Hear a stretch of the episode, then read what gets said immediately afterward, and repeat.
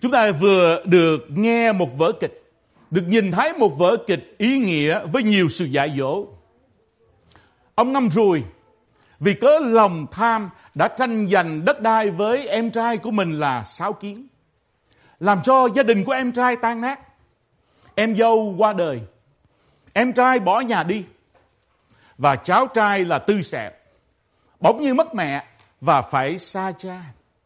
Buồn quá cháu bỏ học. Và bị bạn bè xấu dụ dỗ chơi ma túy. Và khi không còn tiền để mua thuốc thì Tư Sẹo đã đi cướp giật và bị công an bắt vào trại giam và tại trại cai nghiện.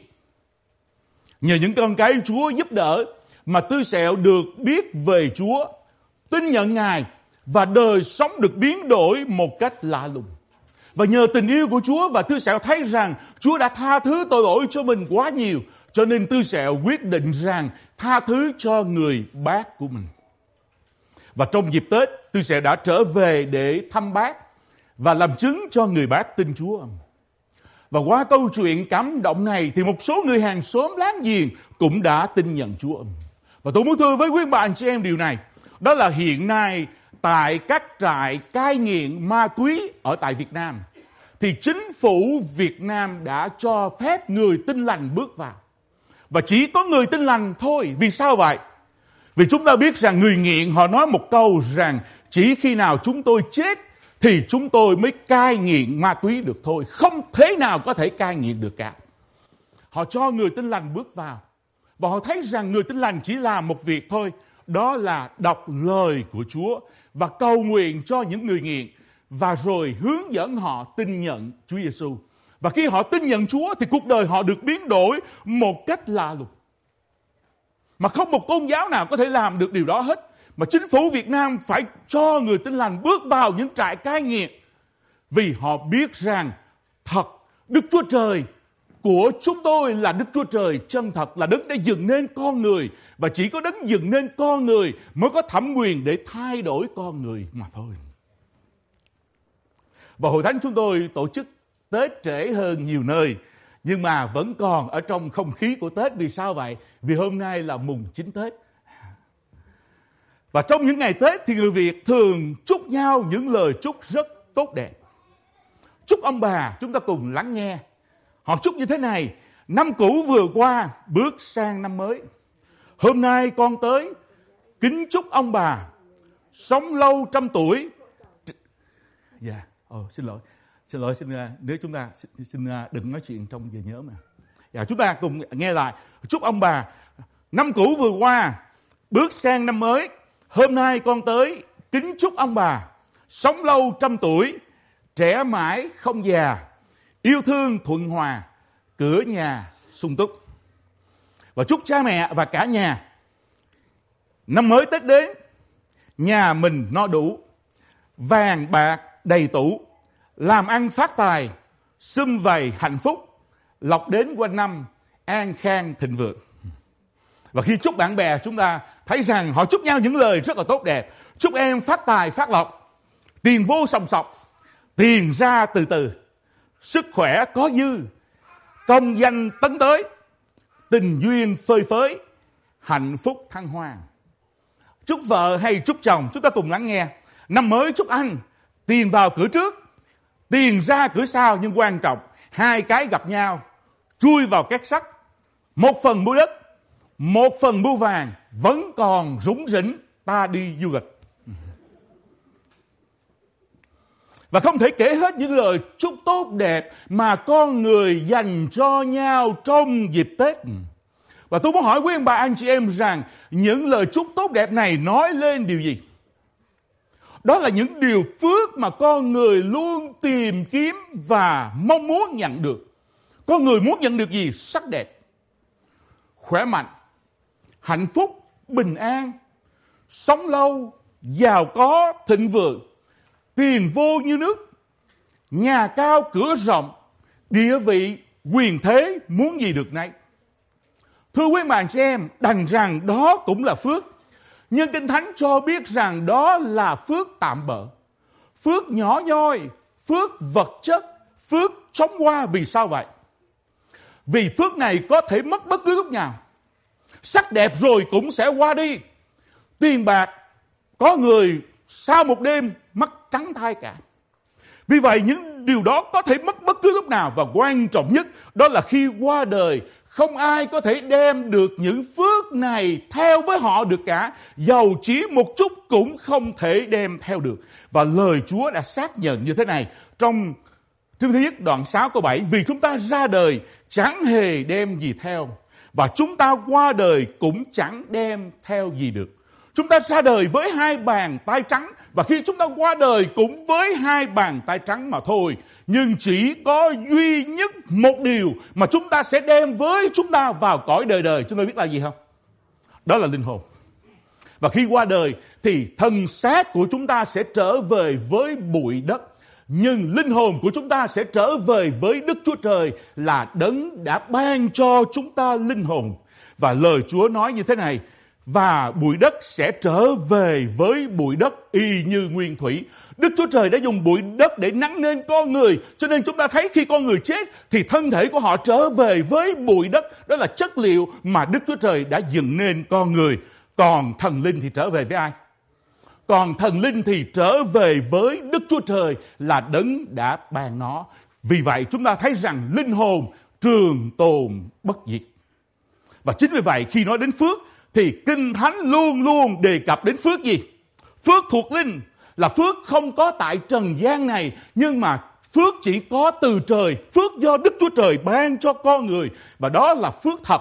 Đó là phước đời đời, đó là phước thiên liêng, đó là phước mà không ai có thể cướp khỏi tay chúng ta. Và đó là phước sẽ đồng đi, sẽ theo chúng ta khi chúng ta qua đời và trường tồn mãi mãi. Và chúng ta cùng nghe lời Chúa nói về phước như thế này. Chúa nói là phước cho những người nghèo khó tâm linh.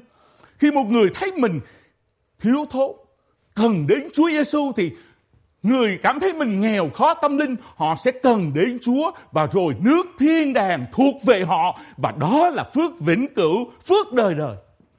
Và Chúa nói rằng phước cho người nào có lòng trong sạch thì người đó sẽ thấy ai? Đức Chúa Trời. Vì Đức Chúa Trời là Đức Chúa Trời trong sạch. Và Thi Thiên đoạn 32, tác giả đã thốt lên thế này, phước cho người nào được Chúa tha thứ sự vi phạm của mình, được khỏa lấp tội lỗi của mình. Đó là một người được phước. Người được tha thứ tội lỗi, đó là một người được phước. Và khi đọc những điều này, có người sẽ nói rằng tôi không cần Chúa tha thứ cho tôi. Vì tôi thấy tôi không có tội lỗi gì cả. Cả cuộc đời tôi không làm điều gì sai trái. Tôi ăn hiền, ở lành. Tôi làm nhiều việc phước đức. Nên chắc chắn rằng tôi phải được vào thiên đàng. Và câu hỏi đầu tiên mà chúng ta cùng suy nghĩ đó là phải chăng một người tốt có thể được vào thiên đàng? Phải chăng một người tốt có thể được vào thiên đàng? Và giả sử có một người đến gõ cửa nhà của quý vị và nói rằng tôi sẽ dọn vào sống chung với ông bởi vì tôi là một người tốt. Cả cuộc đời tôi không làm điều gì sai trái cả. Tôi làm rất là nhiều việc tốt, đẹp. Tôi làm nhiều việc phúc đức. Thì chúng ta sẽ nghĩ như thế nào? Chúng ta sẽ nói ngay rằng ông này vô duyên vậy Ông không làm điều gì sai trái, đó là việc riêng của ông, chứ không có liên quan gì đến tôi cả. Và tôi không hề quen biết ông, tôi cũng không có mối liên hệ gì với ông cả. Tôi không để cho ông vào trong nhà tôi sống chung với ông được. Vì cái ông là người tốt. Mời ông đi chỗ khác. Và đương nhiên chúng ta cũng không thể đến một căn nhà đó gõ cửa và nói rằng anh ơi hãy cho tôi vào sống chung với anh vì tôi là một người tốt. Và tôi sẽ sống chung với anh và cả gia đình của anh. Thế nhưng điều hết sức vô lý, điều hết sức nghịch lý này đã, đang và vẫn xảy ra mỗi ngày khi rất nhiều người vẫn tự hào và cho rằng vì tôi ăn hiền, ở lành, nên đương nhiên tôi được bước vào thiên đàng. Và tôi hỏi rằng làm sao Đức Chúa Trời có thể chấp nhận được? Con người chúng ta còn không chấp nhận được. Làm sao Đức Chúa Trời có thể chấp nhận được điều đó? Chúng ta cùng xem chữ thiên là gì? Thiên là ông trời. Người Việt chúng ta biết rất rõ. Đó là God. Và đàng có nghĩa là nhà, có nghĩa là house là nhà. Và thiên đàng là gì? Thiên đàng là heaven, đó là nhà của ông trời hay là God's house. Và chúng ta muốn được ở trên thiên đàng thì chúng ta phải là gì? Chúng ta phải là con của ông trời. Và mỗi chúng ta phải có mối liên hệ ruột thịt, máu mủ gắn kết mật thiết với ông trời. Và tôi muốn hỏi quý bà anh chị em trong giờ này, vì sao con của chúng ta được ở trong nhà của chúng ta? Vì nó là con của chúng ta và chúng ta đã sanh nó ra. Nó có liên hệ ruột thịt máu mủ. Đó là mối liên hệ con cái với cha mẹ. Và chính vì lý do đó mà nó được ở trong nhà của chúng ta. Và tôi muốn hỏi rằng vậy, tại sao chúng ta muốn bước vào thiên đàng và cho rằng chỉ cần tôi là người tốt là đủ. Tôi không cần mối liên hệ gì với ông trời, thì làm sao được. Và trong gian đoạn 1 câu 12 chúng ta cùng xem lời Chúa. Chúa nói rằng, nhưng bất cứ ai tiếp nhận Ngài, tức là tinh danh của Ngài, thì Ngài làm gì? Thì Ngài ban cho họ quyền để được trở nên con của Đức Chúa Trời. Khi chúng ta tiếp nhận Chúa, thì Chúa nói là Ngài ban cho chúng ta quyền để được trở nên con của Đức Chúa Trời. Vì vậy, chúng ta đã thấy rất rõ, người tốt không thể bước vào thiên đàng. Người tốt không thể bước vào nhà của ông trời được. Và để được ở trong nhà của ông trời thì người này phải tiếp nhận Chúa. Và rồi thì chính Chúa sẽ tái sanh họ, biến đổi họ để trở nên con của Ngài. Và bấy giờ thì người đó mới được ở trong nhà của ông trời, mới được ở trên thiên đàng. Chúng ta amen không? Và điểm thứ hai, đó là phải chăng một người tốt không hề phạm tội gì cả. Và khi tôi đi làm chứng, có một số người cho tôi biết như thế này rằng Suốt cuộc đời họ không phạm tội gì cả. Họ không làm điều gì sai trái cả. Và họ chỉ làm những việc tốt lành mà thôi. Và tôi muốn cùng với quý bạn chị em suy nghĩ rằng nhưng liệu có một người như vậy ở trên trần gian này không?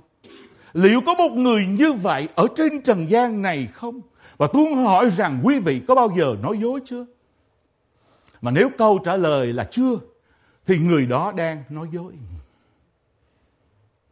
Và hãy nhớ lại lúc chúng ta còn nhỏ, bao nhiêu lần chúng ta đã nói dối với cha mẹ, bao nhiêu lần nói dối với thầy cô, nói dối với bạn bè. Ít nhất cũng vài chục lần phải không? Rồi sau khi lớn lên cho đến ngày hôm nay, bao nhiêu lần đã không nói đúng sự thật hay là chỉ nói phân nửa sự thật thôi. Muốn bán cái nhà, nó nhà tôi tốt lắm. Cái garage bị mối không nói. Hay muốn bán chiếc xe, nói lần xe tôi chạy hết sức tốt mà cái chuyện mà nhớt nó bị rỉ đó thì không có nói hay là đôi lúc có nhà mà nói rằng không có nhà cô hai mà gọi đến con nói nha mẹ này không có nhà nha và hỏi rằng có bây giờ chúng ta ăn cắp chưa khi bước vào trong nhà hàng thì thay vì chỉ cần lấy một hai cái khăn giấy thôi lấy nguyên sắp luôn dùng cho cả tuần luôn cho cả nhà sai hay đi chợ thay vì lấy chỉ một cái bao bao giấy để mà đựng cái đồ của mình thôi, lấy nguyên sắp luôn. Đem về xài cả tuần. Hay là nói không đúng sự thật để hưởng lợi. Đó là vừa nói dối mà là gì? Vừa cấp luôn. Hay là có bao giờ chúng ta tức giận? Hay là có bao giờ chúng ta làm buồn hay nói những lời tổn thương đến những người khác không? Và đặc, đặc biệt là những người gần gũi với mình với vợ, với chồng, những người gần gũi với mình có bao giờ chưa? Và chắc chắn rằng không thể kể hết. Và nếu một ngày phạm ba tội thôi thì một năm cũng đã hơn một ngàn tội rồi. Và tính đến giờ này thì bao nhiêu? Vô số không nhớ hết mà cũng không đếm được. Nhưng mà chưa hết đâu. Chúa Giêsu bảo chúng ta, chúng ta cùng xem lời Chúa. Chúa Giêsu bảo chúng ta như thế này, ai ghét anh em mình là kẻ giết người.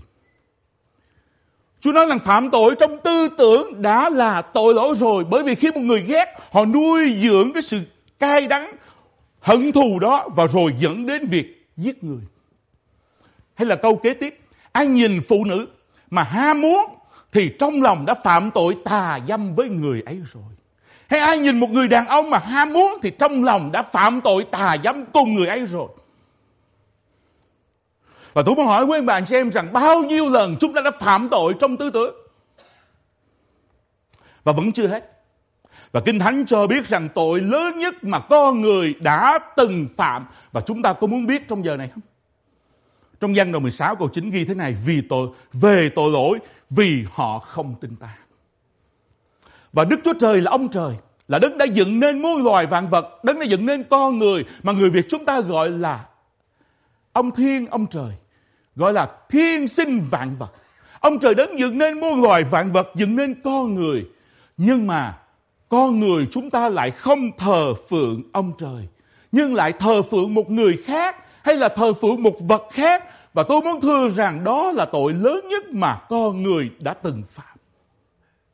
Và tôi hỏi rằng nếu chúng ta có một đứa con và nó nói rằng không, ông bà không phải là cha mẹ của tôi. Và tôi không yêu thương, tôi không hiếu kính, tôi không phụng dưỡng ông bà. Mà đi qua gặp ông bà khác xa lạ. Đây chính là cha mẹ của tôi. Yêu thương, hiếu kính, phụng dưỡng. Thì tôi muốn thừa rằng đó là tội lớn nhất mà nó đã từng phạm. Và Kinh Thánh xác nhận như thế này trong danh nhất đoạn 1 câu 8 chúng ta cùng xem. Nếu chúng ta nói mình không có tội gì hết thì Kinh Thánh nói rằng chúng ta đã tự lừa dối chính mình. Và lẽ thật không ở trong chúng ta. Và khi lẽ thật không ở trong chúng ta thì rõ ràng trong chúng ta đầy dẫy điều gì? Đầy dẫy sự dối trá. Tự lừa dối chính mình. Tự lừa dối chính mình giống như một người bị ung thư thời kỳ cuối cùng. Và ung thư đã lây lan và phá hủy hầu hết các bộ phận ở trong thân thể rồi. Nhưng mà vẫn tưởng rằng mình khỏe mạnh. Và một người đầy dẫy tội lỗi. Chúng ta thấy là một năm là hơn một ngàn tội. Rồi từ lúc chúng ta sanh ra đời cho đến ngày hôm nay và rồi cho đến lúc qua đời bao nhiêu tội không thể nào nhớ hết được. Nhưng mà rồi lại không nhận ra và cứ tưởng rằng mình là một người tốt, mình là một người đạo đức, mình là một người thánh thiện. Và tôi muốn thưa rằng sự lừa dối này nó đến từ ma quỷ. Và sự lừa dối này hết sức nguy hiểm vì sao vậy? Vì nó sẽ giết chết họ đời đời trong địa ngục. Bây giờ chúng ta đến phần cuối cùng để kết thúc bài chia sẻ hôm nay. Và phần thứ ba, vậy tôi phải làm gì để được cứu? Và đúng như điều Kinh Thánh khẳng định rằng trên trần gian này không có người tốt. Trên trần gian này không có người công bình. Trên trần gian này không có người thánh khiết. Không có người trọn vẹn. Không có. Và Roma đoạn 3 câu 10 Kinh Thánh nói thế này. Chẳng có một người công bình nào hết. Dẫu một người cũng không. Không có một người nào tốt hết. Dẫu một người cũng không. Và Kinh Thánh nói tiếp rằng vì mọi người đều đã phạm tội. Mọi người sinh ra trên cuộc đời này đều phạm tội cả. Dầu cho đó là mục sư, dầu cho đó là linh mục, dầu cho đó là đại đức hay thượng tọa, mọi người đều đã phạm tội. Và hậu quả của tội lỗi chúng nó là gì? Đó là sự chết đời đời.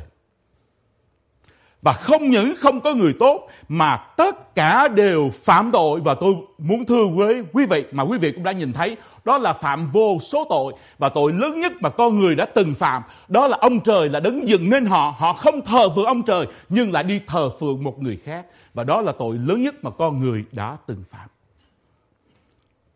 Và không những vậy, tất cả con người chúng ta đều không có mối liên hệ gì với ông trời cả, không phải là con của ông trời thì làm sao có thể bước vào thiên đàng được, làm sao có thể bước vào nhà của ông trời được. Và chỉ có một cách duy nhất thôi, thưa quý bạn chị em, vì ông trời quá yêu con người, quá yêu tôi và quý ông bà anh chị em đang ngồi tại đây mà ông trời đã sai con một của Ngài đó là Chúa Christ đến trần gian này. Để làm gì? Chúa Christ đến trần gian này để chịu đóng đinh trên cây thập tự để gánh thay tội lỗi của tôi trước hết và tội lỗi của quý ông bà anh chị em hàng ngàn hàng ngàn tội đó mà Chúa đã chịu chết trên cây thập tự để gánh thay tội lỗi cho tôi và quý ông bà anh chị em. Và sau ba ngày thì Chúa đã sống lại để Chúa bẻ gãy những gông cùm xiềng xích của tội, bẻ gãy gông cùm xiềng xích của sự chết. Và chỉ có Chúa Giêsu là đấng vô tội. Tất cả chúng ta đều có tội cho nên chúng ta không cứu được chính mình. Và chỉ có Chúa Giêsu là đấng vô tội. Và chỉ có Chúa Giêsu là đấng dựng nên con người và đấng dựng nên con người thì mới có thẩm quyền để cứu con người mà thôi. Và ông bà chúng ta đã nói rất đúng như vậy. Chúng ta cùng xem. Hoặc tội ư thiên, vô sở đạo giả. Hoặc tội ư thiên, vô sở đạo giả có nghĩa là con người đã phạm tội với ông trời thì không thể tìm kiếm sự tha thứ ở đâu khác được hết. Không thể tìm kiếm sự tha thứ ở con người nào khác hay là một tôn giáo nào khác được cả. mà phải đến với chính ông trời để nhận được sự tha thứ, để nhận được sự cứu rỗi và để nhận được sự sống đời đời mà thôi. Và ông bà tổ tiên của chúng ta đã nói rất đúng. Và trong gian nhất đoạn 1 câu 9, Chúa nói thế này, còn nếu chúng ta xưng tội mình, điều gì xảy ra? Thì Chúa là thành tín và công bình sẽ tha tội cho chúng ta và làm cho chúng ta sạch mọi điều gian ác. Chỉ có ông trời mới có thẩm quyền để tha thứ cho chúng ta mà thôi. Và chúng ta thấy rằng khỏe mạnh, hạnh phúc, bình an, sống lâu, giàu có, thịnh vượng, địa vị, quyền thế và kinh thánh cho biết rằng đó là phước gì? Đó là phước vật chất, phước nhỏ nhoi, phước chóng qua, phước tạm thời. Vì sao vậy? Vì phước này có thể mất bất cứ lúc nào. Có người trắng tay chỉ trong một đêm thôi. Chúng ta thấy sau năm 75, có những người rất là giàu có, ôm cả đống tiền, từ tinh lầu nhảy xuống. Địa vị không còn gì nữa hết. Và phước này có thể mất bất cứ lúc nào và quan trọng nhất khi qua đời. Không ai trong chúng ta có thể đem theo phước này với chúng ta được cả. Dẫu một chút cũng không đem theo được. Nhưng chỉ có phước mà Kinh Thánh đề cập sẽ đồng đi với chúng ta cho đến đời đời. Chúng ta cùng xem lại. Có rất là nhiều phước, nhưng mà chúng ta cùng xem câu kế tiếp. Đó là gì? Đó là phước cho người nghèo khó tâm linh. Khi một người biết rằng, Chúa ơi, con đầy dẫy tội lỗi. Con biết rằng con không thể tự cứu chính con được. Con không thể rửa sạch tội lỗi của con được. Con cô đơn, con buồn chán, con thất vọng. Con thất bại trong đời sống gia đình. Tâm hồn con lúc nào cũng trống vắng. Và những người nghèo khó về tâm linh đó biết rằng mình nghèo khó, mình thiếu thốn, chạy đến với Chúa và nói là Chúa ơi, xin Ngài tha thứ tội lỗi cho con. Và Chúa nói là gì? Nước thiên đàng thuộc về người đó. Và đó là phước đời đời, phước vĩnh cửu. Vì những cái phước tạm bờ của Trần gian, sức khỏe, tiền bạc, danh vọng, điều đó sẽ qua đi. Nhưng mà chúng ta tin nhận Chúa để được ở trên thiên đàng đời đời với Ngài. Và đó là phước đời đời mà Chúa muốn mang cho con người của chúng ta. Và Chúa nói tiếp rằng, phước cho những người có lòng trong sạch vì họ sẽ thấy Đức Chúa Trời. Và Chúa muốn chúng ta tin nhận Chúa thì chúng ta sẽ có một đời sống thánh khiết đẹp lòng Chúa. Chúa muốn chúng ta chìm đắm trong tội lỗi nữa vì Chúa là Đức Chúa Trời thánh khiết. Và trong Thi Thiên đoạn 32 câu 1 Chúa nói là phước cho người nào được Chúa tha thứ sự vi phạm của mình, được khóa lấp tội lỗi của mình. Một người mà được Chúa tha thứ tội lỗi đó là điều phước hạnh vô cùng bởi vì mỗi ngày chúng ta sống tội lỗi nó càng nhiều hơn chứ không thể bớt hơn được. Và chúng ta không thể rửa sạch tội lỗi được. Cho nên người nào mà được Chúa tha thứ tội lỗi, đó là người phước. Vì họ được tha thứ tội lỗi, họ được trở nên con của Chúa. Và khi họ được trở nên con của ông trời, thì họ được ở gì? Ở trong nhà của ông trời. Và đó là phước đời đời mà Chúa ban cho chúng ta. Và tôi muốn hỏi quý vị quý vị trong giờ này, quý vị muốn nhận phước đời đời này không? Quý vị có muốn nhận được phước đời đời này không? Chúng ta có đưa cánh tay lên và nói với Chúa rằng con muốn nhận được phước đời đời này không? Phước tạm bợ mà chúng ta còn muốn nhận mà.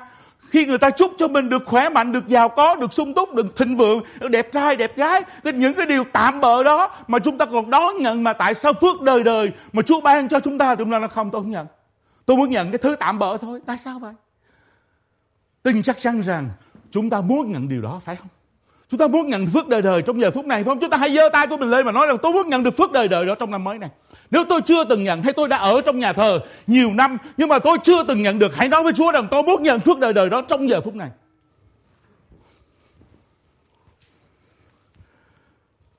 Và Chúa nói rằng Chúa không có đòi hỏi chúng ta bất cứ điều gì. Không phải chúng ta rút tiền ra, chúng ta đưa trăm đô cho Chúa và trả cho Chúa không. Chúa nói không.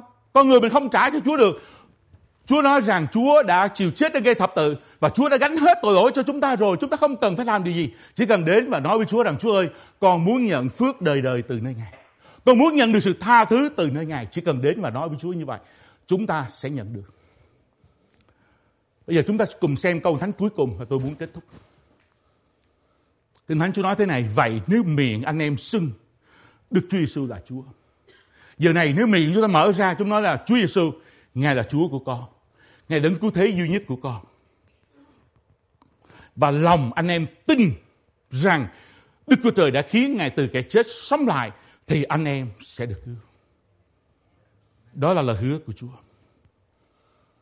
Và bây giờ thì quý bà anh chị em sẽ lặp lại theo tôi.